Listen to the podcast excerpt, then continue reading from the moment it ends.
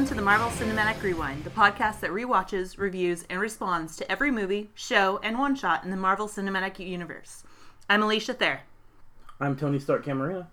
And I'm Al Rodriguez. And today we're talking about the very first Iron Man movie, the movie that kicked off the Marvel Cinematic Universe.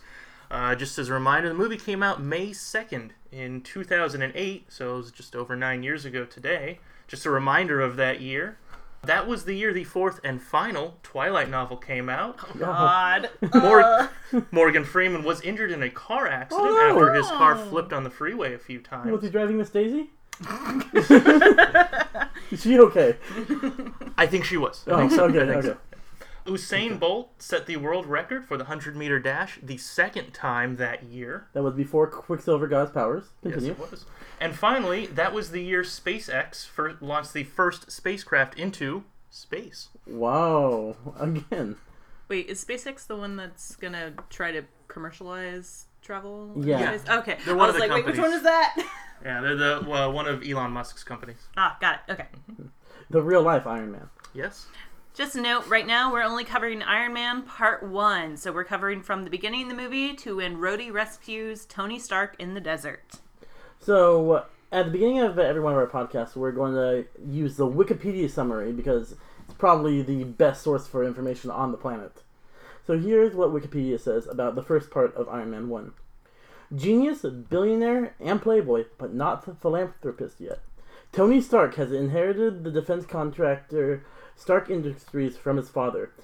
In war torn Afghanistan, with his friend and military liaison Lieutenant Colonel James Rhodes, to demonstrate the new Jericho missile.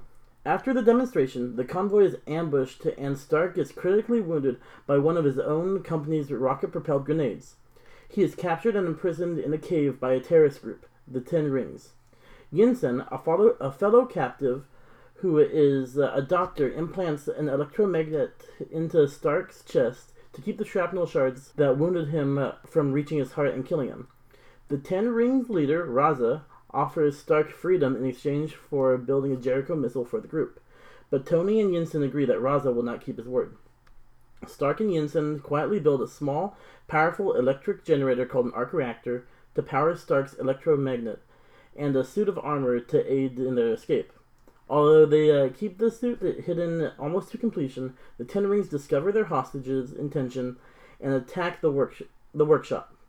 Yinsen sacrifices himself to divert them while the suit is being completed. The armored Stark battles his way out of the cave to find the dying Yinsen, then in anger burns the Ten Rings' weapons and flies away, crashing in the desert and destroying the suit. After being uh, rescued by Rhodey, Stark returns home. Alright, the first thing that always strikes me when I watch this movie, compared to all the other MCU movies, is this is the only movie that in the very first scene dates itself. He, um, Tony Stark goes, don't post this uh, video on MySpace. and the phone that he uses isn't holographic like in the other movies. It's actually the same phone as one of my former roommates and friends had in 2008. Oh, wow. Yeah. You'd think he'd have better tech for being a tech genius as he is. Exactly. So like that's the only Marvel movie that does that. But That dates itself? that that dates itself in technology. No, I think What- I think well, a couple other ones will Which, date which ones? Uh, for one, uh, Winter Soldier. They seriously date themselves comparatively. They take the technology when they go find a. Oh, now I'm not gonna remember his name. The guy in the computer. Uh, Zola. Yeah, Zola. They they walk Oh, yeah. into that and No, it's no, all well, sorts no, of. but that's 1950s, 1940s tech. That is because it's in the past. It's not modern day. So therefore, it's, not dating itself because it's just there. timeless when it's not in modern tech. But Mm. he's saying don't post on Facebook in what is t- quote unquote MySpace. today. MySpace. MySpace, not Facebook. Facebook, as I learned from Social Network, is infinite. It will last forever. That's why we got that amazing movie about it. Not really. Uh, haven't seen it. okay, so fine. We'll have to take a look because I'm betting there's more that date themselves. I just haven't watched them in a while. So Yeah, that was one of the things that kind of struck me too. I even, you know, as we were writing down, it seems one of those things we both wrote down as our notes to something to talk about. And I completely forgot MySpace even existed. It's one of those things it's that a music site now, isn't it? It's changed hands and it's been weird. I thought Oh, Yeah, it's owned I- by Justin Timberlake now. I miss Maybe hard MySpace order. because nowadays I have to text everyone my top eight because they just don't know who my most important friends are. My mom always gets mad when she finds out where she is on that list. oh, It's high enough. It's high enough, people. It's okay. I don't have a list. So everyone's in your top eight, or no one's in your top eight. So, um, Robert Downey Jr. as Tony Stark. It's amazing. Yeah, he's Robert He's- Downey Jr. is Tony Stark, and Tony Stark is Robert Downey Jr. now he is I don't care. That's how it is. because uh, like when I would read the comics predating 2008, Mm-hmm. this is not Tony Stark from the comics. No, there was a complete change of, Oh, yeah. of the character. Yeah, it's definitely melding to, to kind of fit that, and that happens with it's happened with other characters too, right? That's happened with Spider Man when those Mm-hmm. movies came out, and that, yeah. The art is changed by what's popular, and especially in the comics. If it if the movies aren't being popular, why not change the comics to it? You'll you'll draw more of a crowd that'll pick up the comics, and sadly, I think com- the comic industry is dying. yeah, it definitely compared to the 90s, Mm-hmm. um, when they had the big giant Death of Superman type. Um, How many times has Superman died? I know as of we're recording this, he died like a few months ago. One of his In the movies, No, or well, in the also in the movies, also in the comics. Because I don't think he's ever legitimately died. Like he's No I- one- died, but he hasn't really died. Well- they bring him back uh, like as soon as something goes on. I think in the original Death of S- Superman, they kill him, and then like two comics later, he's back. it was like it was a a year. year. Oh, okay, fine. some amount of Yeah. time. But at the same time, you have to remember stories like this. I mean, the comic books themselves have decades worth of storyline, and when characters are popular, there's you know a lot of Yeah. stuff working with that. I mean, you can list a lot of characters that have died in the comic books. Uh, Captain America's died. Currently, Tony Stark is dead in the comic I, I books. think know he's in that. a coma. Sure, same. it's, they're effectively gone. Um, who was it? Did I say Captain America You already? did Yes, you Captain did. All right, America. then Batman, the other one. Batman, Uh, yeah. He's died in the comics. That's happened like to a lot of characters. Spider Man.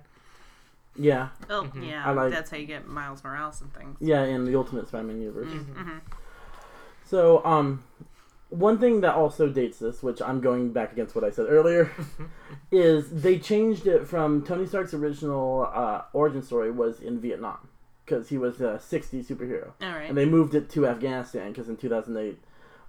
because of all the conflict that was going on. yeah, yeah. we're still part of that conflict. And relatable. Makes sense. Yeah, Yeah. It, well, it makes sense in that thing, especially because uh, even later when they pulled the Mandarin stuff in three, that people got mad about them changing it. But I'm sorry, if you pull the Mandarin from the original comics, a you're going to be super racist in that fact, This is true. and b it's not as super relatable. So I understand why they did that. Oh yeah, there's always anytime you're taking anything from a from a book or comics in this case or anything, there's always some amount of updating. You got to get the characters to kind of fit that world of what you're talking Right. about, right? And at this point in time, that's something you kind of had to do.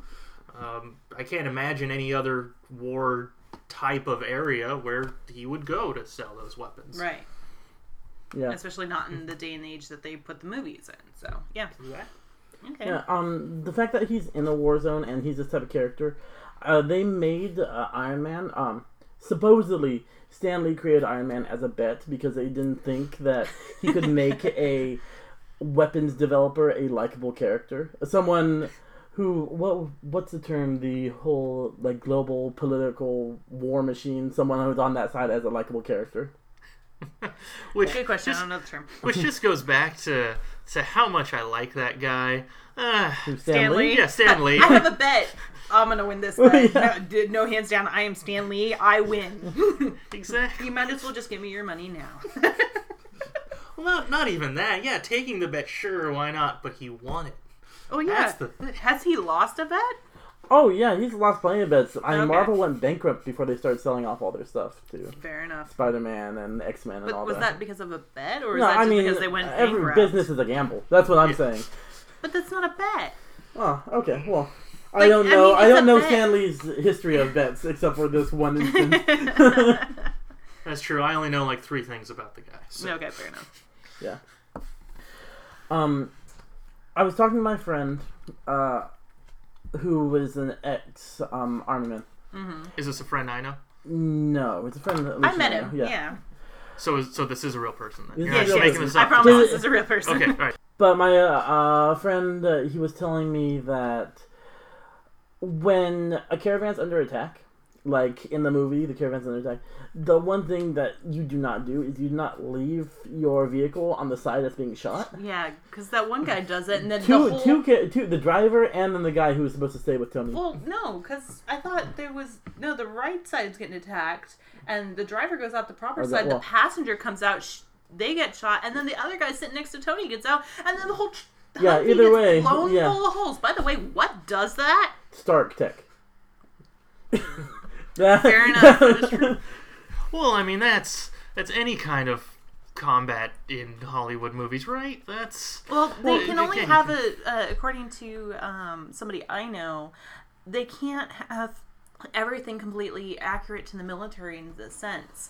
Uh, they have, there's literally, at least I know for a good portion of war movies, they have to send it through the military for them to be like, okay, yeah, you're fine with that. Okay, yeah, you're fine with that. Okay, yeah, you're fine with that. No, you can't do that. That's why you'll always see if they do military uniforms, there's always something wrong with them. Yeah, yeah. I mean, tactical reasons. Mm-hmm. That's probably a good point. But this caravan, um, Rhodey's there. I mean, he's not with Tony, but he but in the one he's in the behind. he's in the humdrumvee. What's how did Rhodey get out of this? Because remember, remember, Tony's in the funvee. He didn't exit the side that was being contacted. Well, yeah, but he knew his military stuff. Well, exactly. Well, this kind of goes to something that that I don't have a name for. I mean, you know, okay, there is a, technically the name of plot armor, right? You know, mm-hmm. the, the main characters are the ones I, I that are. saw Tony's badass. plot armor when he opened that shirt. It did not work very well. Uh, uh, by the way, would he have the strength to open his shirt like that? Like, if you literally, you're literally bleeding, you got shot, you have the ringing in your ears, you got the Well- concuss, the concussion that affected you. There's no way you're a coherent enough to do that. Well, there's And- a. Uh, Sorry, go, go go, ahead. no, go ahead. Oh, okay. I mean, there's there's a lot of, of adrenaline kind of rushing through you at the time. I mean, there technically, if you want to get into it, there are stories of people, you know, doing crazy things when they're not really, you know, Okay, into it. But How uh, about the bomb lands and he gets up and moves semi towards it? Why not roll around the other side of the rock? oh, He's not a he's a technology minded person. He's not ever expecting to be. He's a conflict. genius. You would think, oh look, bomb there. Let me move behind something. There are book smarts and there's street smarts and there's military smarts. I mean, I don't think he'd ever thought He about being the in this smarts to get situation. behind a rock away from the shooting, but couldn't move away from the bomb that landed. I'm sorry, that's faulty reasoning. Well, that's that's thinking on your feet. Also, that's a completely separate type of thinking. I mean, his genius level thinking is at a desk or at a whiteboard, right? Or And in a cave Or with in a a box of scraps. with time to think, right? Those box of scraps were around for a few hours at least, By right? way, it's not two speaking of the seconds. box of scraps, I'm going to move it into the electromagnetic, the what eventually becomes the arc reactor. Okay, I get that it's supposed to keep the shards away from his heart, yes. but how powerful do you have to have the electromagnetic to be to a keep the shards away from his heart, but b not move them any further out? I was like, the pa- you have to like perfectly calibrate that, and if it's so perfectly calibrated in that form, why is it so powerful enough to power in the Iron Man suit without sending the shards away from his heart Alright, and hitting well- an artery? With your second point, it's not power enough to um do an Iron Man shoot, suit. Um, Yinsen says that he tells him how many joules or gigajoules it can um three three gigajoules per second. Three had to look that up. gigajoules per per second. He goes that can um power your life for like several lifetimes, and then Tony goes or something really big for fifteen minutes. So just a heads up, three gigajoules comes out to eight hundred and thirty-three thousand three hundred and thirty-three watt hours, which is roughly equivalent to some nuclear reactors. Uh, Oh. Again, my problem here is if you've got basically a nuclear reactor in your chest that is somehow doing electromagnetics to keep shards away from your heart, why are they not going the opposite direction and hitting an artery? They might be Science. well. No, that's Okay. faulty science. I'm, I'm going. I'm going forward into part two of the movie, which we'll mm-hmm. be covering our next episode. But at when he changes out his arc reactor, his first arc reactor for the second one with Pepper Potts, there's a metal thing at the end of it. I think it's the same. The magnet? Yeah, the magnet at the end of it might be the same amount of magnetism, but it just is powered by this little bit amount, which is why it's. That's a really big magnet. I don't. I mean, So, so whenever I see any kind of sciency or engineering things and anything that I know is in no way accurate in, in movies, I always kind of go back to the same thing. They gave the layman answer, and there's probably like much, much more actual talking they could give with that. And I just buy it at this point. I've given up on this many years ago. Uh, I have problems. with well, yeah. I mean, I think that's uh, part of the point of this podcast is to de- deconstruct it and try to make it work in at least the internal logic of the movie, if not in the real logic of real life. Yeah, and, and you could say, I mean, it sounds like, you know, you, you have enough engineering expertise be, behind, you know, Tony Stark and the other guy, who they never really say much about what he knows, right? Um, he's a doctor. Yeah. Um, obvi- PhD doctor or real he's, doctor? Uh, MD. Okay. I wish I watched the beginning of Iron Man 3 because he also went to the physics uh, symposium in um, Sweden. That's right. They mentioned that. Yeah, Yeah, and he Sweden. shows up. He shows up in the um, beginning of Iron Man 3 uh, because it's They mentioned it in Iron Man 1. Exactly. Yeah, so you have two people there with enough, enough capability to understand how that works, and I guess he is capable enough to work on an, on the initial Iron Man suit with Tony Stark. To Yeah. at least somewhat understand. And this. then to make the initial electromagnet because someone with no medical training, I'm, I'm thinking Tony Stark's dead. That's true. He was able to do basically open heart surgery in the desert. Right? yeah, in a cave with a box of scraps. Yeah. Um, so the group that captures Tony is the Ten Rings, and do you guys know the significance of the Ten Rings? Uh, Ten fingers. It's not. You're not far off. Um, Go for it. Ten Rings is uh, in the comics. The Mandarin is actually superpowered, Mhm. and he gets his powers from ten alien rings. So this is his um, His group. group, yeah, from the comics. Yeah, which the Ten Rings, I would love to see that in the um, movie. I'd love to see Iron Man fight. Maybe not the comic book Mandarin because that's just racist, but a character with Ten Rings powers because it's pretty much ten Infinity Stones where each ring has a different power.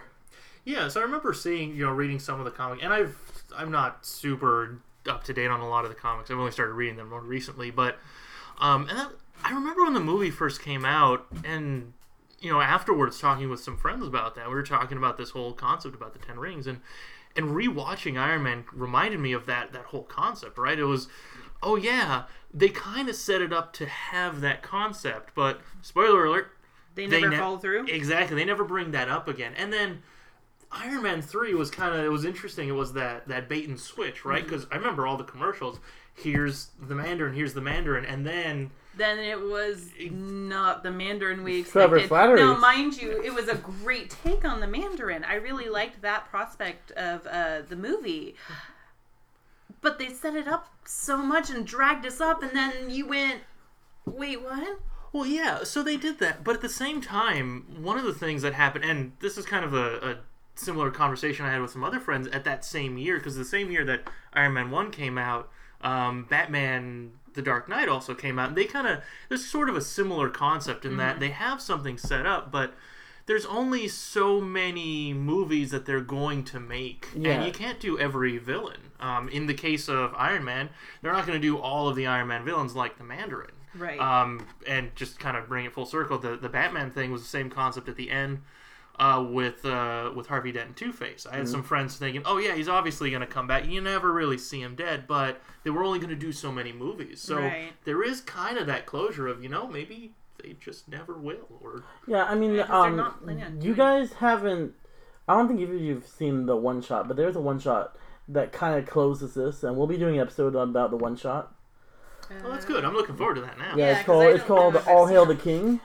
All hail the king. Yeah, and it's um, it follows Trevor, who was a fake Mandarin in prison, and it has to do with that. Which we'll get into that in a few weeks. I, have no idea. I may have seen bits and pieces of that. Mhm.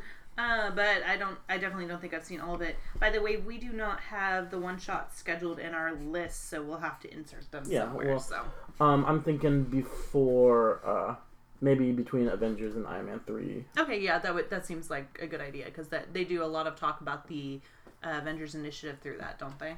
Yeah, Yeah, so definitely, definitely, probably a good idea. or actually probably after Iron Man three, because All Hail the King takes place after. It's the last one shot okay, and yeah, takes yeah. place after. Okay, Iron that Man makes 3. sense. Oh, that's good to know. Yeah. Um. So let's talk about. I know Al's favorite part. Flashback. Oh yeah, we had a whole talk about this the other day. oh yay, 36 hours before this. Woohoo! I'm super excited. Now I know things are happening. Oh, okay, let's go back. All right. Yeah. No, I mean I like the one shot. Oh, not one shot. Sorry. I like those too. We're only human.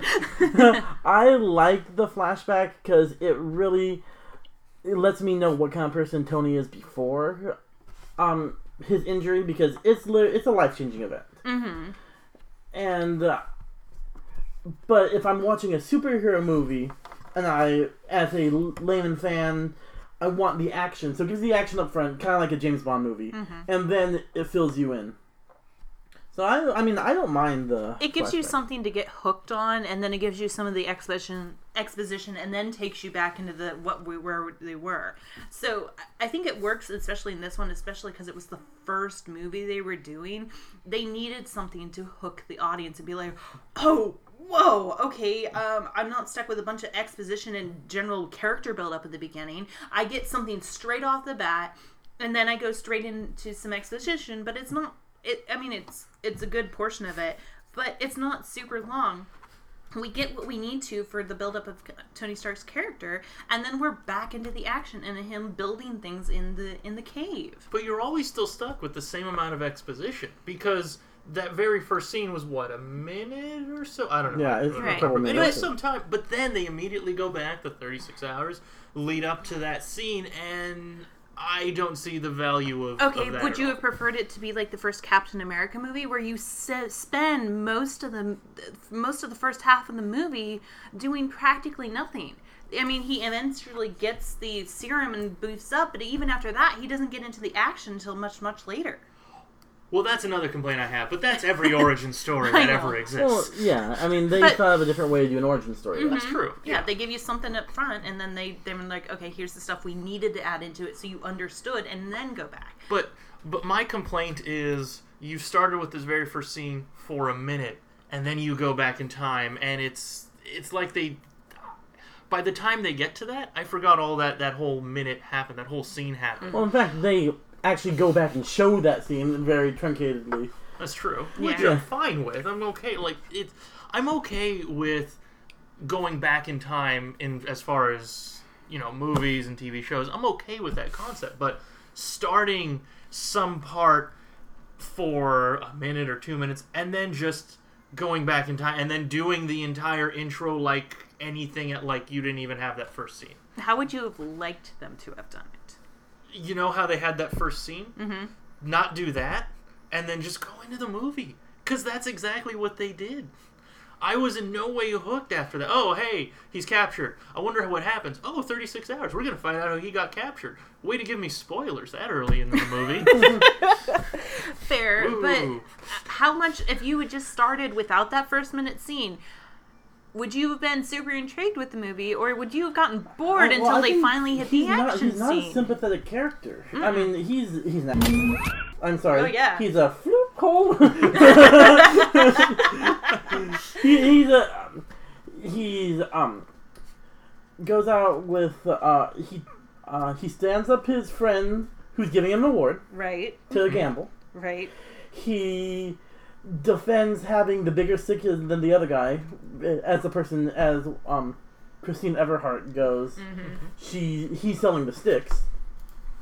He tricks this girl into a one night stand and just literally I'm not sure she was tricked. she well he, He said, "I'm prefer- prepared to lose a few hours with you." There's no no Oh, well, okay. nothing there that suggests there's going to be more than that few hours.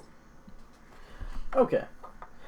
But And a he lot has a people- reputation for this. Yeah, he does. He does. It doesn't make you a good person if you have a No, I'm not for saying it. to make you a good person, but I'm saying she was not tricked Okay. into that.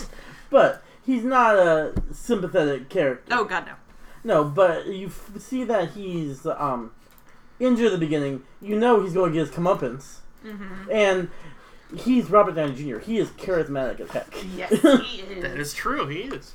Have you seen some of the clips of him in like the like ev- um, oh god like sort of Comic Con things where they have the big room events where they Or the show Hall H events. yeah, yeah, yeah, yeah. Oh, Uh, he's so hilarious. He like there's one he runs up to one of the other actors in the Avengers movie and he goes like this and one of them thinks he's going for them and then he's like oh no because he's like I'm just gonna hug this person. or the the whole blueberry scene, by the way. I, In the We'll, Avengers. we'll, we'll get we'll okay, get there when we'll we get get, there to when we Avengers. cover Avengers, but I love that scene. Um. So in those flashbacks, we meet three Rhodey, Pepper Potts, Christine Everhart, and Stane. Stane, yeah. I wasn't even thinking about Pepper Potts when I said important Ah. character. I win. I don't even like Pepper Potts, and I know. By the way, do not like Stane. Did not like Stane from the moment I saw him. well, as I've said a plenty of times before, it's because his hair is on the wrong side of his head. He's bald with a beard. No offense to any of our listeners who's bald with a beard, but you have more evil tendencies than the average person. And this is someone who, for a long time, had a evil Spock goatee. So I'm also. I did not see that, but I wish I had. Uh, yeah. Yeah, so um, I guess we'll go into. Stane isn't a big part of this first part of the movie. He accepts um. Well, it, he is and he isn't. We don't see it, but he is. Yeah, It, it becomes part of the exposition later that you find out that he's majorly involved in the Ten Rings and how Tony got captured. But we don't see it, especially in the first part, um, in the first act any, of Yeah. the movie. So he is and he isn't. That's true. We do see that he was basically Tony Stark's father, growing up, right? That kind of character. I Eh. mean, that father figure. I, is- I'm sorry, I don't count him as a father figure. He was around, but if anybody, I'm going to say the original Jarvis was more a father figure to Tony. Even though we don't see it, he was definitely more a father figure to Tony than than Stane ever was. well, I'm go go ahead. Well, that, that's true. I was just mentioning, like, because that's what they say in the movie, right? He was basically around once the parents died, and that's Mm-hmm. well, kind of that's the what the exposition they. media says. And again, this is the media, which they go, oh, hey, look, the big guy that's helping to control the company, he took on the father role. Never mind all the helping people that are helping in the background. That's true, but generally, you know, with movies, when they say something, there's kind of. Unless they hint at something else, that's usually what they want us to think as the audience, right? That's what they do want. us to You're, think. you're right, but we have the benefit of hindsight because we're doing a rewind. That's true. Um, Oh, yeah. when past this movie, we have the history of um Tony Stark's father, oh, God. and we get into a lot of uh Tony's backstory. They don't mention Stane again. Mm-mm. There's no instance Yeah, where they talk. especially. Oh no, we can't talk about that yet because we haven't we haven't done that. Okay. Yeah, I no will spoilers. I'm yet. not. Yeah, I'm, no, no, no, no, no, no. I'm just. I was like thinking back to Agent Carter, but I can't talk about that because we're not doing that until Yeah, afterwards. you'd think that he'd mention him in. He'd show up a little bit in Captain America: First Avenger, maybe in a flashback in Ant Man, saying uh, mention in Civil War Mm-hmm. possibly, but there's no time. Yeah, there's there's literally nothing that ties Stane to any of the other movies except for in Iron Man One. That's true. He basically he does kind of become one of the big characters that are forgotten later Mm-hmm. on, right? I mean, that happens with a couple of other characters we'll end up talking about too, like Abomination and the Hulk, right? That Yeah. never really mentioned, maybe yeah, they once don't passing. but- really come back. Yeah.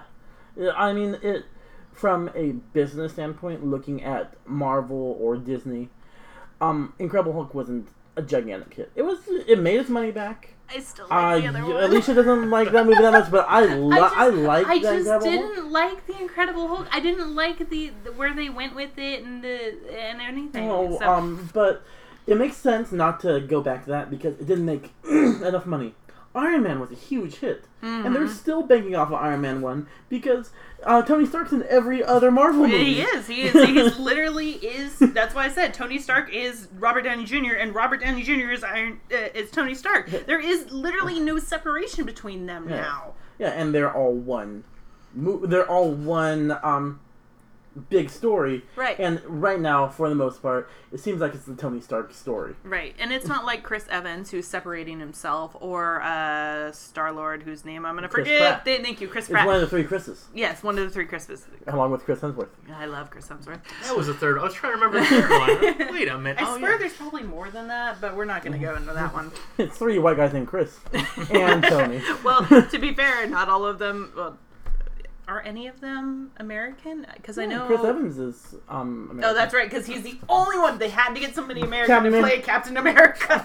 It, it, it makes me angry enough that um they have a British guy being Superman because he's an all American hero. The other all American hero you is Captain America. I, I I do not give it.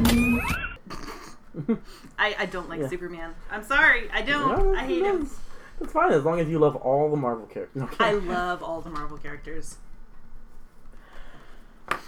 So, um, Christine Everhart, the, Yeah. uh, The reporter, from, Vanity, Fair. In the comics, Mhm. she's a reporter for the Daily Bugle. She's Oh. actually a comic book character, but she occurs actually a She few more actually times. comes back. Yeah, I was surprised they, they. I thought she was more a toss-away character when I first saw her. Mm-hmm. Uh, but yeah, they bring her back for. Is it two? and she's an Iron Man Two because she does stuff with Justin Hammer. She's um online. Because she are serves him, right? She serves him paperwork. no, No, that's somebody else. That's Okay. someone else. That's a um a federal marshal. But uh, who, he, who Tony Stark again hits on. yes, again, he's not a good person. No, no, not Um, at all. but he dating ca- Pep. No, not, Not that. yet. Not that one. Yeah, yeah. um he or Christine Everhart she is doing a um reporting on- on uh Hammer, Justin Hammer. Mm, mm-hmm. And then she also has a news show which they use for tie-ins online.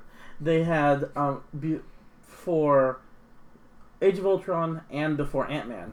They had like these YouTube videos of her reporting on the world of of everything going on. Yeah. Yeah. Well, that's interesting. I, this is the first time hearing about all this, so I, I, I really like that stuff with like shared universe stuff. I really like seeing that. So, and th- these are all these one shots. That's something I really need to watch at some point. I just forget they exist. So Well, thank you, you Tony, will, for will. for telling me to watch all of these. For Oh, this we'll watch all so of that's them because we're gonna have to go through them. so Yeah, um, the reason more than anything else I love the Marvel Universe is because I love the interconnectivity of it. hmm Yeah, no, I agreed. The the connectivity, especially because even if it's not like which one, Iron Man three. At the end of Iron Man three, Mark Ruffalo shows up and he's just being the therapist sort of thing to Tony Stark. He, Just but listen he to them because they're science bros. asleep. They're science bros. He's like, I'm not that kind of doctor. no. Uh, All right. Um, how about Happy Hogan, the director of this movie? Happy. Yeah, Jon Favreau who directed this movie along with Zathura, which I never saw, the Jumanji, Uh, I did. It's actually pretty decent. I liked it. and my favorite Christmas movie, Elf. I love that movie. Those movie. are the two movies that I know that he directed before Iron Man. Okay, yeah, those are both really good movies. So, yeah, uh, yeah. So is this one. So that's Yeah, that right? works out. So, so it works out really well. Um, no, I love Happy, um, especially because like following different things and back in the comics and seeing how how things in the comics developed with Happy, and then later like finding things through through the movies, especially hitting Iron Man 3 and finding how much he was involved, so much being Tony Stark's bodyguard, and then following it through through 3 when he gets blown up and Tony gets pissed. oh yeah. He's like, dude, that's my buddy. You don't screw with that. No, that's true. I mean, he Tony cares about his little world. Right. Yeah, and just uh, And I think that's where Tony Stark, the character, becomes a little more endearing because even though he's such a, a giant jerk to the outside world or is just just comes off as a not likable character, it's when you get when you get down to the bare base of his little world, even with Pepper Potts, Happy Hogan, and everybody else that's in his little world, he cares about them. He Yeah. will do a lot for them, and I think that's where you gain the gain the uh, likable like likability out of the character. true. Yeah. Uh, one thing that I'm glad they didn't bring in from the comics. Hmm. Apparently, I didn't read the old 60s, 70s Iron Man, but apparently one of the big running jokes in the comics was Happy was always hitting on Pepper.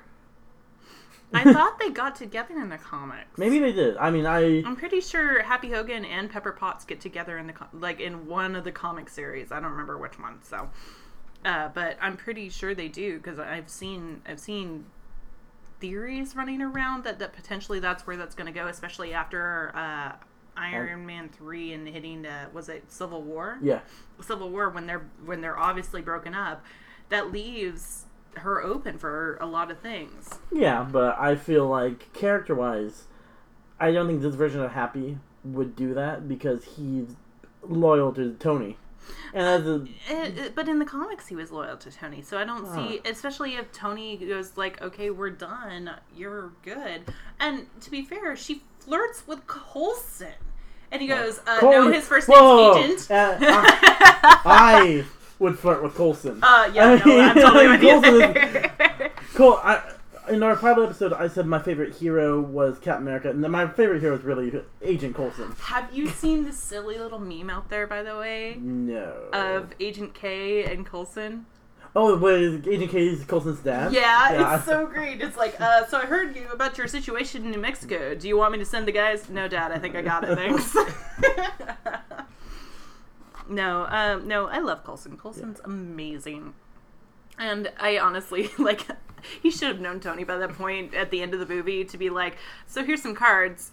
Mm, did you really expect that to get followed? He, the man couldn't even follow the speech for coming back when he came back. So, no. Um, Coulson comes up a lot, and I feel like him and Happy are like not really the same coin, but they're like two sides of the same coin. They both take on the some some of the same aspects in dealing with Tony Stark.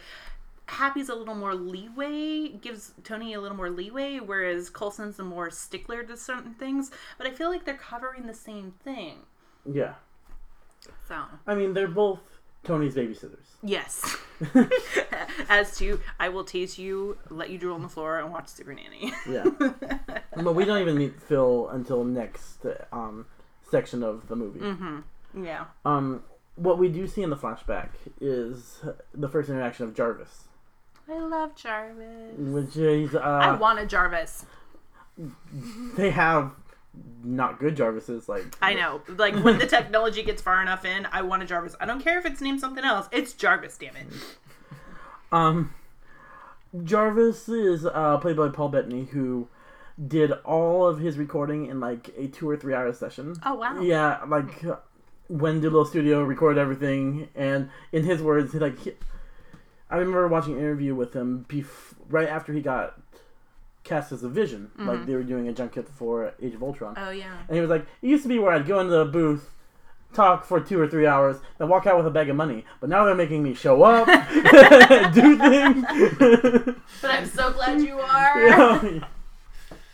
Uh, but uh, talking about Jarvis, this is so. This is kind of one of those things. I'm going to bring it up again when we talk in our in our next episode. But um, as a as a software developer, like looking at some of this technology stuff, I just I thought, oh, it would be so cool to make that. And mm-hmm. and yes, there was that that one day where I said, you know what, I'm going to sit down and I'm going to try to make something like Jarvis. And that went nowhere after an I was like, how did Yeah. Uh, that yeah, yeah, that was that was a waste of a good Christmas afternoon. But but it was fun in my, in my youth of just trying to trying to play around with it. Like, yeah, nah, nah, this is a hard problem. I'm gonna I'm gonna go over here and play video. I, I feel like you, if you in your twenties could have built Jarvis, I feel like there's something wrong with technology. Can we talk about the building of the technology, by the way, especially in the the media lapse over Tony Stark of building his first computer at what four, Yeah. and then his first engine at like nine, six nine, Yeah. one of those, and then he has he builds Dummy at sixteen, mm-hmm. and he keeps Dummy. Yeah. He becomes Dummy becomes old tech, but he's so again back to the likability. He he Tony Dummy is part of Tony's world, and even though he picks on Dummy so much, go, go to the corner.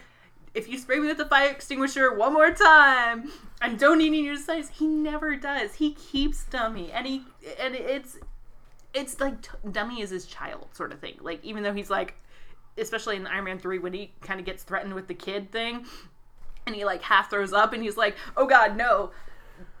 Okay, I don't think he's afraid of it as much as he thinks he is because he has Dummy and he has uh, Butterfingers and uh, you.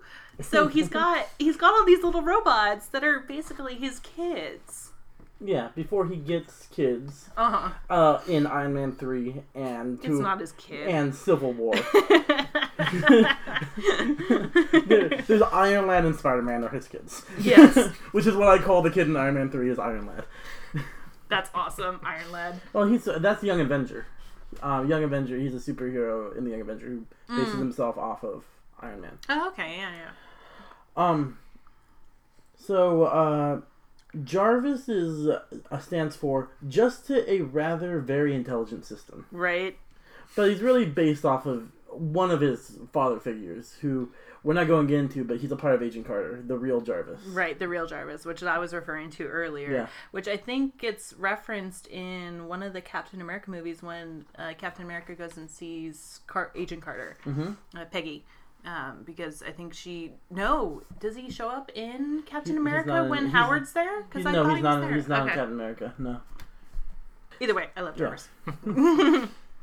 and that's why I referenced that fact that Stane can't be Tony Stark's father figure is because if he was really as much of a father figure to Tony as the media says he is, then why did Tony name the the intel- artificial intelligence after Jarvis and not Stane? Uh, we have no proof of this, but I'm assuming Jarvis is dead by the time he builds Jarvis. yeah, I think so. I think Um, there are two reasons. I think it's a little more awkward to name your AI after someone who's alive and you talk to. yeah, but I feel like it's the And, way Stane is. I uh, don't feel like he would have been.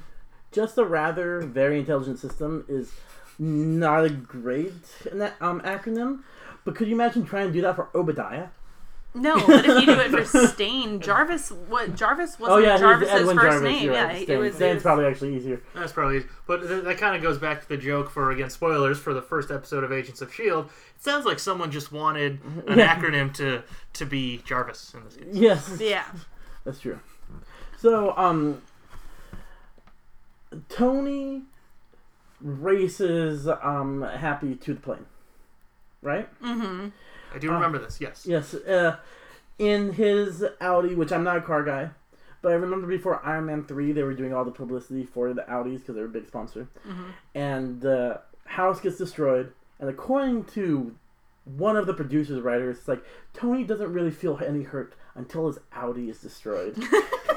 or or it was something like that. Something like his his Audi being destroyed is his big turning point Right. in the movie. So so we're again. I'm not a big car guy, just like you, but in and again, this is going to be part of the second uh, episode that we'll talk about. Um, as we're now realizing that we we keep skipping around in these, but.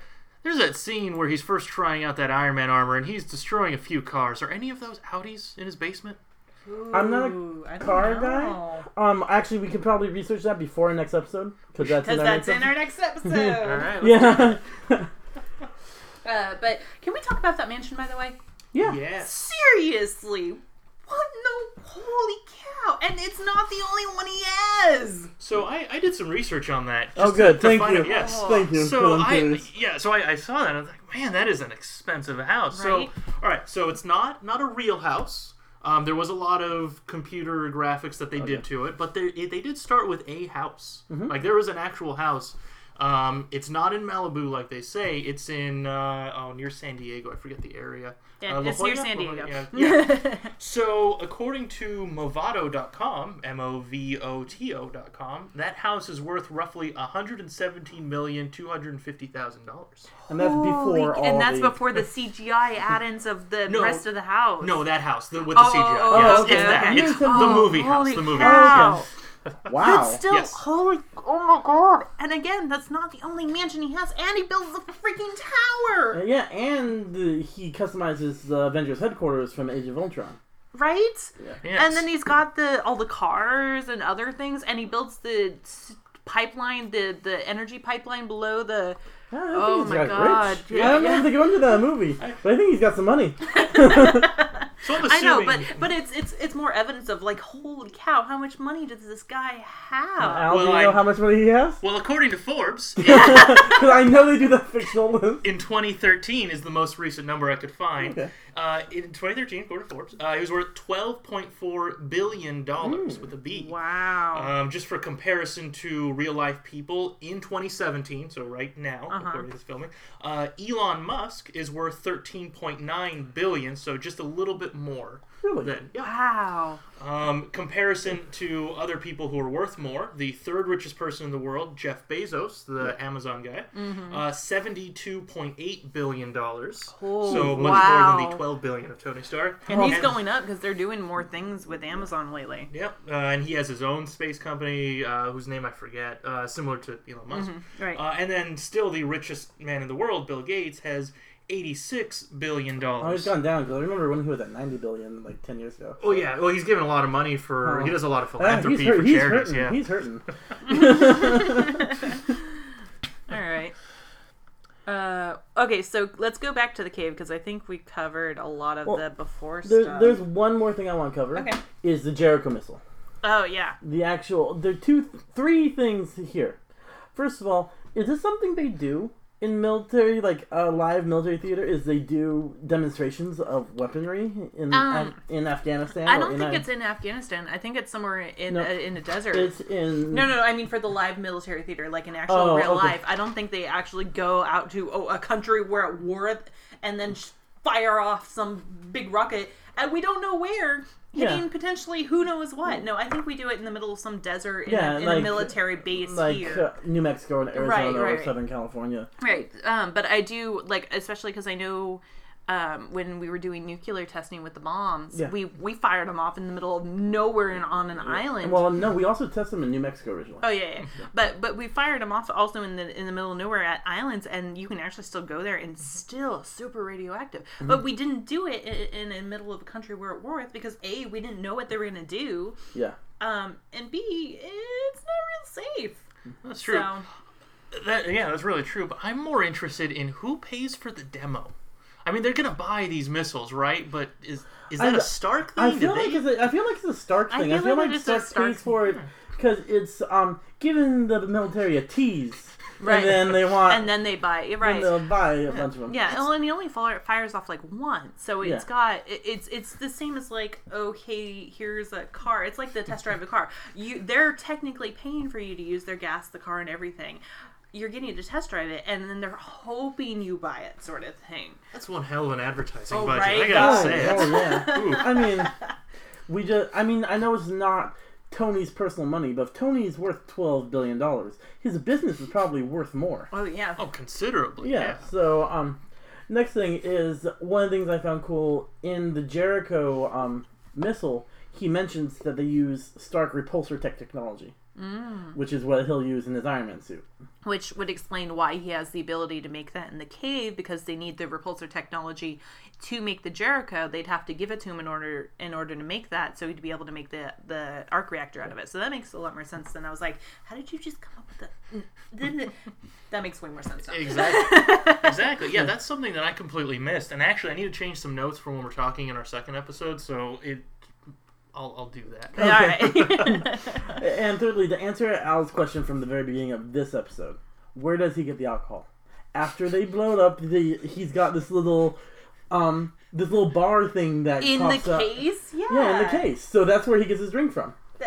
When did I ask that? You I- asked at the beginning of this episode. Oh, my memory is horrible. I was pretty sure I asked that before the episode because when they were in the Humvee, he was Oh. drinking alcohol, and I was like, "Where Well- did he oh. get Well, that?" Well, maybe maybe I'm completely wrong. In fact, I'll be able to go back and listen to this for recording this right. Oh, don't you yeah, know? yeah, don't do that. Uh-oh. Wait, we're recording.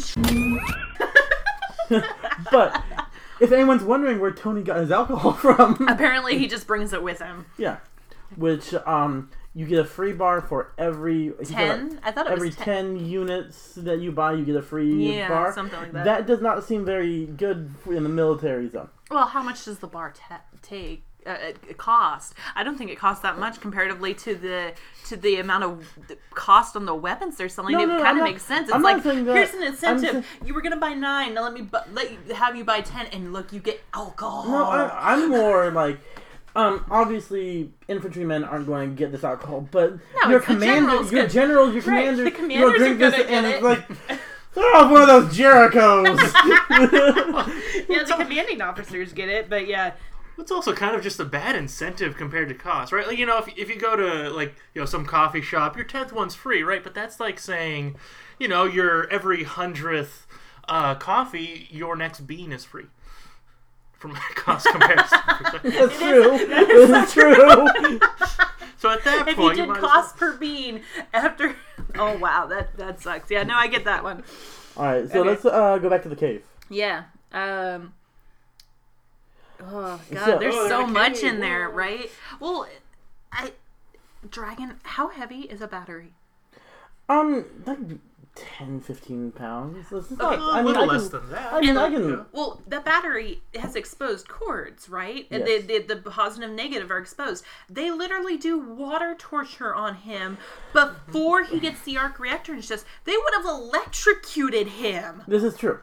This is 100% true. Well, that's if the water touches it. But yeah, that's that's true. It's connected to his chest, which trickles down to the battery. And the way they were dunking and the way him, they were dunking him, they and weren't he carrying pulling that him much. back up, that water's going to come down. He would have been electrocuted. He would have died in Yes. that part of the movie. I mean, somebody probably- did not think that through. Yeah, especially since they want to keep him alive. hmm It's- well, now I'm trying What to think they about have this. done? Hold on. My car has a car battery, and I drive in the rain all the time. You're right. Right, Uh, but your human- car is covered by the hood, and also it's got a uh, it's got a bunch of Yeah, there's seals stuff through in Also, there. also, uh, water by itself is not very conductive. Yeah, it's water, resistive, actually. It's uh, water and salt, and humans uh, are has the salt, salt, in it. especially with the sweat, and if you're being Yeah, panicked that- like you are, that's you're why going to be sweating. humans, uh, Will get, and most animals will get electrocuted from that. So if there's no, you're not touching your battery. You're not going to get shocked from it. Right. Or nothing's going to shock it. But yeah, no, it's. I, I was thinking about that as I was watching. I was like, there's so many torture techniques that they're doing while he's got that battery in his chest that they would have straight up killed him. And then where are they? Yeah. A, we wouldn't have the rest of the Iron Man movie, which is why he gets the plot armor. Uh, hey, I'm the main character. I can't die.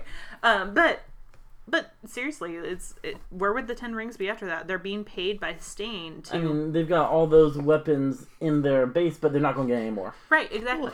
Yeah, they were paid by Stane to, to kill him, so you know that kind of would have worked out a little, just not as much Yeah, as yeah. they were Actually, they would have gotten money from Sting. That's Never right, because they were supposed to kill him. I forget about that. Um, so you guys, I don't know if you noticed this, but I watched this movie a few times writing these notes for this. I did not notice you watching the movie. No. It wasn't here. Um, when he's getting tortured, you hear it sounds like a female voice yelling Tony, and I don't know. I need to go back and rewatch this. I Yeah, don't remember this. I don't know who that is, and I don't know why because I never referred to it again. But someone, it sounds like a female voice yelling Tony.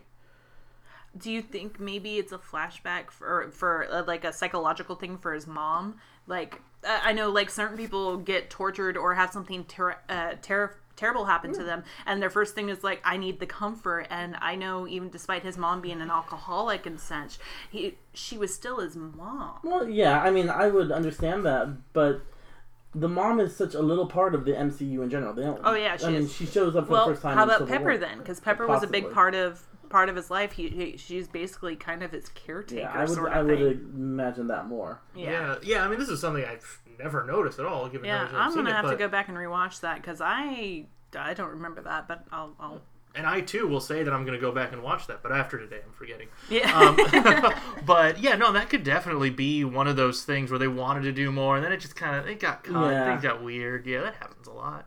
Yeah, I did not notice. Good catch. yeah. All right. Uh, so we get to the part where the arc reactor is building, and then Good old montage time. right Well, montage. can I stop you before that? Yeah. They want him to build a Jericho. Right. Tony is one person, a very smart person, Right. but there's no guarantee he designed the Jericho. Uh, we're There's- pretty sure he I designed mean, the Jericho. he's got a whole team of scientists. Yeah, I mean, any any engineering work is done by multiple teams of people over months or years. The only problem I have with this is the repulsor technology. Uh, No, we get to the later in the movie, that's and arc he goes, reactor. it's still done by partially the repulsor technology, and they can't seem to replicate it later when No, Stane's yelling about it do. in the They replicate the repulsor technology. They have no problem with that. It's a tiny arc reactor that they can't do. right. It's not the repulsor. But they don't tech. replicate it well. They don't replicate it into the Iron Man that they build for Stane. Yes, they do. He has the, the repulsor is essentially what gives him the ability to fly. No, Yeah, he, he I thought he had a ability. jetpack on. Eh, kinda. I mean, it's yeah, a well, repulsor um, type of thing. But What happened was, uh, they get the suit from the Ten Rings. They get the Mark One suit. By the way, I have many issues with that scene. By the way, how do you know where he landed, and how did you get to that suit before the sand covered it up? I'm sorry, no. Uh, well, that's not. We're not there yet, but we're not here yet talking about the suit either. so maybe maybe this is just is just as valid. Um, they get the suit and they build the suit based on they build the Ironmonger suit based on the Mark One Right. suit.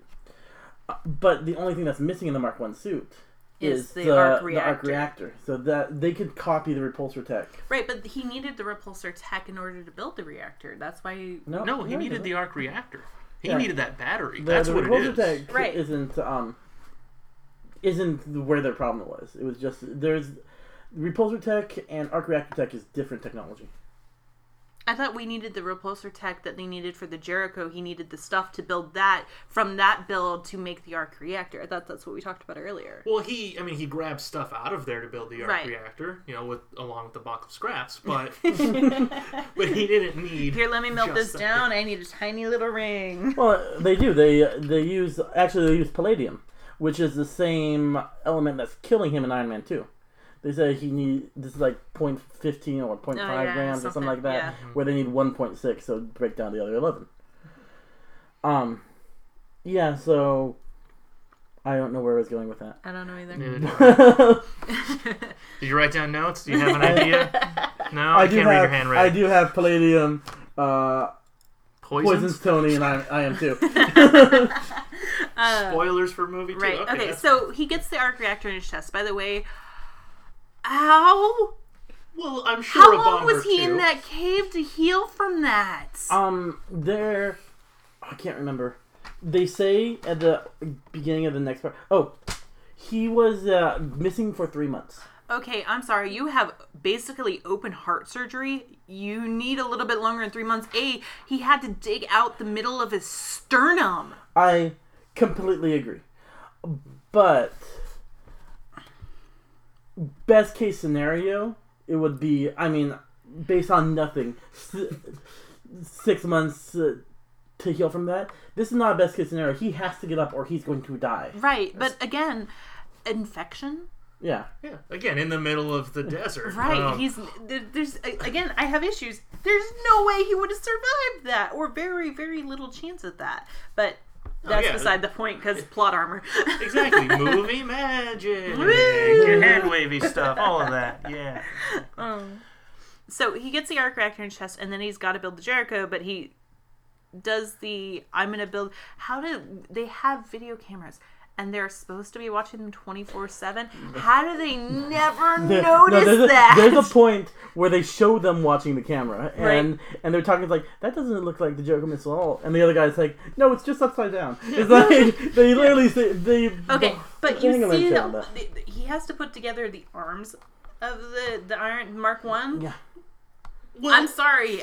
I'm if I'm watching a camera and I see a giant metal arm, I'm gonna go. That's not the Jericho. What is Or he doing? Or I see a rod that looks like a missile. Yeah, you're not. It's not machine. Um, we saw the Jericho. It's like that big, which is about the width of my arm. it's an arm. So, so I'm trying to remember now, going back to, I mean, there was a point where he was confronted about this, and they basically said, what, you have a day or two days, something like Mm-hmm. that, to build this? And at that point, like, he, he was trying to make the case that, oh, he was building something else, and I can't remember off the top of my head, but he was trying to make the point that, you know, he didn't have all of the same equipment, Mm-hmm. because even at the beginning, he was like, yeah, I'm going to need a lot more than just this, this Right. box of scraps. But.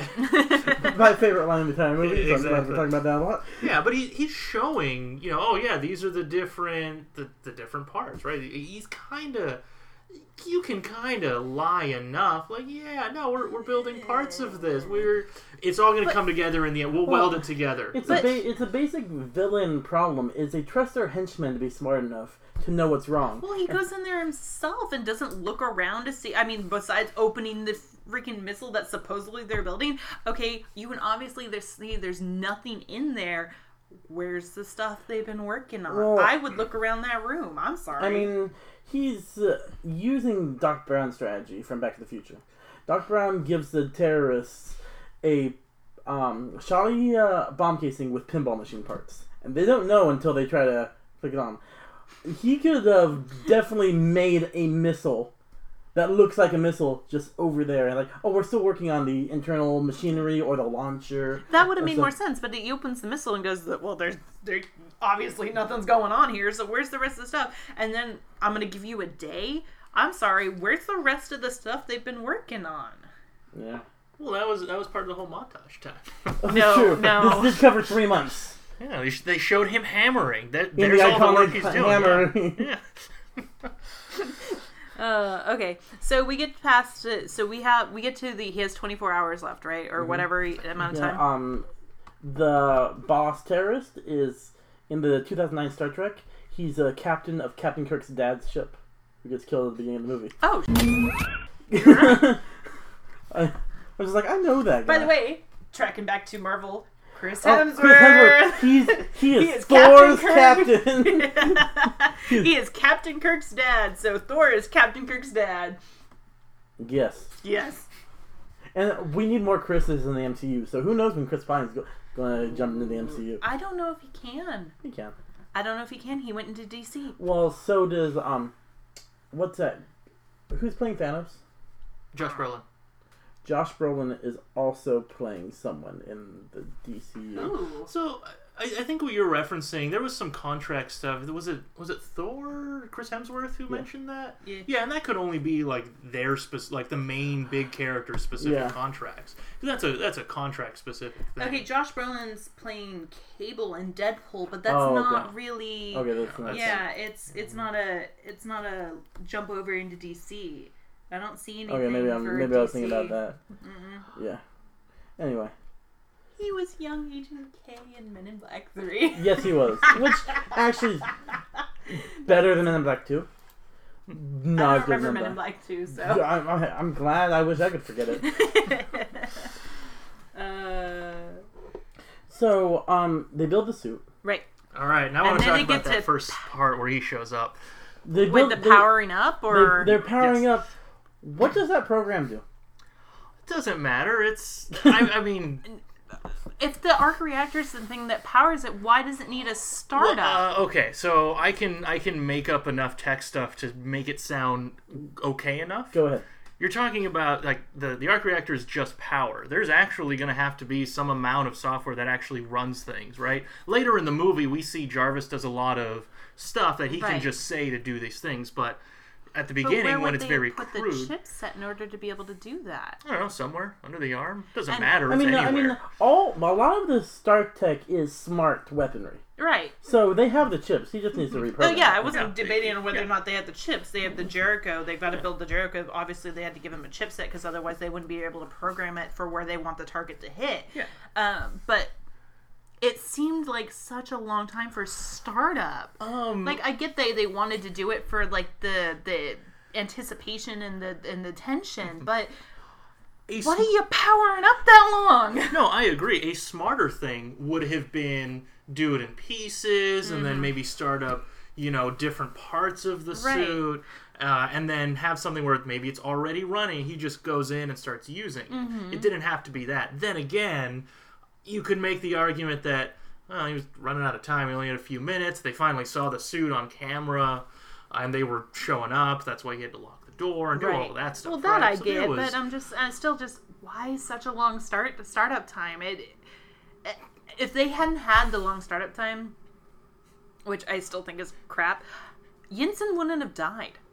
He wouldn't have had to go sacrifice himself. Well, Yinsen was planning on sacrificing himself. I know he he wanted to be with his family. right. Which, if he didn't plan on sacrificing himself, he wouldn't have wasted all his ammo by shooting up in the ceiling of the cave that- that- before he ran out. Again, shenanigans there. Uh, I'm sorry. It, even if you're sacrificing yourself, you do not fire bullets in a limited amount of ammo in the air into the, the ceiling of a cave. Are you kidding me? No, you wait until you see somebody go ah. Well, it kind of sounds like all three of these things were written together, right? And the writers are like, well, I mean, we need him to die because he's planning to die. Yeah. Let's add some time I to mean, the it- startup. It fits from that perspective. Yeah, it def- definitely from a story perspective, it makes sense. But from a logical person's uh, perspective, Oh, it God, doesn't no. make sense. No, not at all. Uh, yeah. So, so this is the part that I want to talk about for for the suit. So, so Okay. gets it Go goes it. off. He's shooting, and then you know the, the guys they, they shoot him, blah, blah blah, and then the bad guys go into that room, and they see everything. You have all the suspense. The suit's not there anymore, which means Stark decided, just for the fun of it, to go hide in the dark and wait for them to find him. Right. So he was playing hide and seek in an Iron Man suit. Well, okay, it's You- like you're uh, wasting the 15 minutes. um, no, no. It's, I love when they do that in movies because I always think about Sleeping Beauty. When Sleeping Beauty is collapsed and they bust into the room and Maleficent And is there with her cape. standing over. Maleficent is there with her cape over Aurora and goes, "Is this this your princess?" princess? And just like she's been standing there for a while, making She had to walk over her to cover her with the cape. It's just like I love the, the- theatricality of it, Right, it's great for and, theatrical. but it makes no sense it makes in real life. absolutely no sense. None whatsoever. It's great looking theatrically, but uh, you're literally playing peekaboo with with bad guys. This happens like actually again a s another time in the same movie. At the end, it will happen with the Ironmonger Oh, because yeah. he goes hide behind his He goes- chains. I was gonna bring that up too. Yeah. that, yeah. that at least I get because he's the villain. no, He- it doesn't No, make no. sense for him either. because you either. can just open up on those uh, Pepper Potts and those five shield agents. Oh yeah, but no, I, I'm talking about. I thought it was later when he was. Didn't he play peekaboo again when, when Tony was there? No, he the lights, his eyes turn on and he attacks Pepper because Pepper's like, "What's behind these chains?" Oh right yeah, yeah, you're right. Okay. yeah, no, okay, that makes sense. Yeah, that that doesn't make any sense. exactly. So then, so then we get to the action scene. Hey, he's doing some cool stuff. He's fighting. Flamethrowers. Oh, I love the music in this, which Right? Marvel is Can not we- known for its music. They but chose some damn good music for Iron Man. I have to say, uh, the opening up with ACDC and the yes, Humvees. where I mean, it should have been Black Sabbath's Iron Man, but Oh, they have to save it for the end. You can't true. just you can't just give them the straight up Iron Man at the beginning and be like, oh yeah, and then not give them any actual Iron Man. Yeah, that doesn't work. That's true. If I remember, that was also all over the trailers too. trailers was out, yeah. Iron Man. Yeah. So I, I love I love the part where he's he's doing all the fighting and everything, and then he, he punches some guys, and then so his arm then becomes stuck in the cave wall. Right. He's trying to get it out. He's he's not paying attention to anything else that's going on. Apparently, there's all these all this chaos going on with people yelling, even though there's only one guy there. Right. So so this one bad guy just kind of walks up with the pistol. He's like, "Oh, I know what I'm gonna do. I'm gonna shoot him in the head." And then, of course, comedically, bullet bounces back and kills the guy. So I have a Comedically, couple of questions. Yes. that does not happen. So, so I, I have a couple thoughts. Now, my assumption is this guy knows that if he walks up that close, it's going to go through that steel. I'm assuming. I don't know what Yeah. metal is. Let's say steel. Yeah. Uh, Okay. I'm going to say it's iron. Actually. Okay. Or Oh, yeah, it's 'cause not. Iron It's not. So if this guy obviously knows if he's at that close, it should go through, but instead it bounced back. That must have been something else Tony was doing to the metal when he was, you know, during that montage hammer time, uh, hitting everything. So now I'm assuming it was one of those things, which I just thought, okay, I'll take it, I'll buy it, why not? I could buy it because he, he's a he's a genius. B he would have would have to have worked with a bunch of metals before. He'd probably have some forging techniques that would make it stronger uh, than just regular steel or iron. So I Iron can see. steel. Ooh. a man of steel and iron. No. No. Okay. Sorry, I went too far. yeah, that I- too far. Too far. I do like in this scene, this action scene, where it's pretty much turns into a monster movie. It's an unstoppable creature where bullets bounce off of him, and there's no way anything is going to stop him. And just the look on some of these guys' uh, faces, it just like, oh god. Can Oh, we yeah. talk about, by the way, no. The amount of crap he had in that cave comparatively to what Justin Hammer has in his own labs and stuff? Iron Man makes, or Tony Stark makes better weapons than apparently Justin Hammer. Well, that's that's the point of Justin Hammer. Well, I know, but lab based versus cave based, Justin Hammer still can't live up to that. Are you kidding Well, me? that, the rest of the Stark scientists can't live up to what Iron Man can do in a cave. Oh, I get it, Yeah. but it's still like it's literally machine gun, and no. Well, you're also comparing character to character at the same time. I don't know much about Justin Hammer from either the comics or from from the. Well, I mean, I know about it from the movies, but that's mm-hmm. it. Yeah. He seems more businessy than techno- technological, right? Yes. I'm, I'm not too sure how he is on that guy. He, I feel like but- he's the one that steals other people's technology and does none of the work he himself. he inherited the business probably Mm-hmm. and didn't learn anything from his forefathers. Where Stark learned everything he knew from his dad or other scientists that Right. dad worked with. Right. So the, they have very different perspectives in terms of how to run the business Yeah. too, right? It, I would assume that Justin Hammer is more like, "Hey, that seems cool. I want that. Hey, teams of scientists, you have six months because we're selling it already. We may have already sold the contract." Exactly, that's true. yeah. Okay, so flamethrower because Yeah. awesome. Right? You can't. I wish they would do more of that because Mm. flamethrower. Yeah, but uh, before the flamethrower, Yinsen dies. So sad. Right? where it's man. the traditional f- mentor figure Mm-hmm. dies to spur on the hero. It's happened in I would Many movies. base like seventy five percent of superhero movies. Yeah, Uncle um, Ben. Uncle Ben. Um, I- uh, not Splinter. Uh, is Splin- no. Splinter doesn't die in Ninja Turtles. One of Oh, the- Stick. Well, Stick doesn't die. No, Stick Daredevil. doesn't. No, uh, one of the Ninja Turtle movies, he dies. Uh, the rat does. Uh, I wouldn't be surprised. Well, actually, I don't think that happens. Because in the animated one, which is the sequel to the no, it was one of the live action ones. No, the animated um, one is a sequel to the three live action ones. I Anyway. think, uh, he look appears to have died. I don't Okay. remember if he actually does or not. Well, so. there's uh, there's Uncle Ben, there's um, Doctor Erskine Oh, and uh, Captain America, the uh, the Eternal one, Doctor Strange. Doctor Strange. Oh The yeah, the one, ancient he one, one, thank you. I was the like, ancient uh, one. Yoda.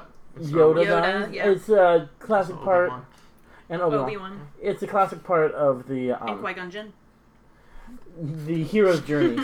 We can keep going with Star Wars apparently. yes, we could. well, it's because Star Wars and most of uh, these stories are based on the hero's journey mm, by um, Campbell. Mhm. So the death of the mentor is a huge part of that. yeah. All right. So I do like kind of towards the end of that that action scene. You also get to the part where we actually see the cool calmness of the bad guy, whose name I can't remember at all. Raza. Yeah, Raza, that guy. He just oh, there's all this action going on. He's like, oh, what's going on? All right, I'll deal with this. He's walking out. Pulls out the RPG. He's not even looking. He's like, I'm gonna walk. Yeah, this looks like the dead center of of the open hallway. And then he turns like, and I'll shoot you. And it, it, it doesn't work out for Nothing. him. But you just kind of see the oh, like- he's the real bad guy right now. Yeah. He's like, I don't, I, I can destroy you. Therefore, I'm gonna go. Do... And he doesn't do the talkie thing, which is nice. No, because there's a giant metal suit coming at him. Right. So I think. Yeah. I mean, at that point, it's kind of monster movie from his perspective, Right. right? Like, uh, oh well, no. My question is, how many bullets do you think are shot at Tony? Way too many. With that amount of ammunition going towards them, not one bullet goes through an eye hole Right? because those are open eye holes. Well, it's not just the eye holes too. There's Right, a 'cause handful of other the underarms. Yeah, and there's his probably a few whole back spots, is yeah. like leather. It's yeah, there's like- a lot of places that the bullets could have gone that didn't. And again, it's plot armor because, well, he's the main character. You can't shoot him again. We already In, shot in the him first once. half hour of the movie. Well, plot armor plus iron steel Plus, armor plus, yeah, real armor. and protected his head there. So okay, so he finishes basically escaping, flies off, and lands in the desert. Yep. And the armor breaks apart. Some of it. Well, I mean, when you're landing at that distance Yes, and he did not sur- plan uh, landing. Right, but Yeah. but it, it the, I'm sorry if you welded it, it shouldn't break apart like that. Well, it depends how you weld it, and it, he has a bunch of joints, which are weak spots for that Right, landing. but I, I feel like he'd more have to pull himself, especially out of the chest cavity for it. He'd have to pull himself out of that. It'd be like the you know how you shimmy under the table to get out from behind somebody. yeah. He, maybe he did plan for the landing. I mean, he like he just got to the end there. and was like, "Well, I'm done blowing this stuff up. If Time he to planned for the landing, why did he have such problems getting out of that Mark 2 suit? Well, well, the mo- Let's I've put it got this way: this is not the worst situation you found me in. well, I mean, that's Oh, true. well, that was that was battle damage. That was he was hit by by missiles from jets. I mean, that was that was like real big also, artillery. he's too. thinking, I'm going to get out there with no He got hit tools. An RPG. Well, no, this Mark One, he's planning to get out of there with no tools, Mm-hmm. and it's like, I need this to come off quickly, or I'm going to bake in the sun.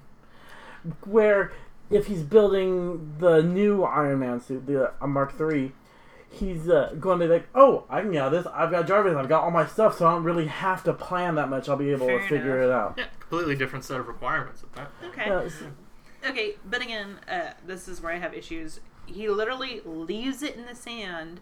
We know that there's a at least semi wind going because we see him walking later, and the t-shirt, whatever he puts over his head, is definitely blowing to the side. Sand would have covered that suit up before anybody could have found it. I mean, uh, um, you they know what direction he went. They can. Who knows how long they were searching through the sand, Right. and all you've got. The longer you have to search, the less likely you you are going to find. it. exactly. But it also increases. How long was he walking, by the way? Couldn't been long. 'Cause Yeah, if, he was, exactly. If he was in the desert, let's say an hour. So I was actually Well, wondering about that. What I are the thinking, well, what are the odds of the helicopters finding him after searching Right. for three months? The helicopter with Rhodey in it. so that's what I was thinking. I, And I if was, they know he's kidnapped, why would they be searching for him? So I decided to make up uh, my own plot point for that because I think it makes sense that he would have made up some kind of radio or something to give out some kind of signal. Um, That makes sense. Uh, a radio transmission sort of be like a SOS call sort of thing. Yeah. Exactly, yeah, and they you know they never mention anything like that, but it would make sense that it would only work outside, not inside of a cave. Right. Um, it would probably only have Or maybe so much triggers power. right at the last bits sort of thing. Yeah, something. We don't know where he was walking to. Maybe he just decided to walk for the fun of it, or he was trying to get away from a sandstorm that he could see coming. That's an option, right? Yeah. Right, but again, if he was walking away from a sandstorm, that suit would have been buried. You never would have found that. It's true. Probably. Though Unless they it was in did, the script. They did have the the blueprints.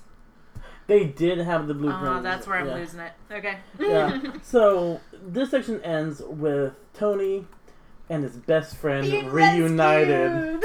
rescued. He's like, "What took you so long? Maybe next time we're right in Reunited and it feels so good. I have no idea if those are the actual lyrics of the song, but I'm hoping the mic didn't pick it up too well. Well, So that's the end of our first section. We'll be back in a couple of days on Part what- two? Yeah.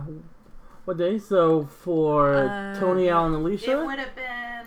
Uh, Well, our plan is to release this first episode on Monday, the 17th, so let's assume that this is actually released then. Uh, our plan was the following Thursday, uh, Which is- July 20th, Yes. 2017. Yes. All right. So we'll see you next time. And for Al, Tony, and Alicia, this was the Marvel Cinematic Universe for Iron Man Part One. Have an amazing day. See ya. Tony Stark makes you feel he's a cool exec with a heart of steel. As Iron Man, all jets ablaze, he's like and like the repulsor rays.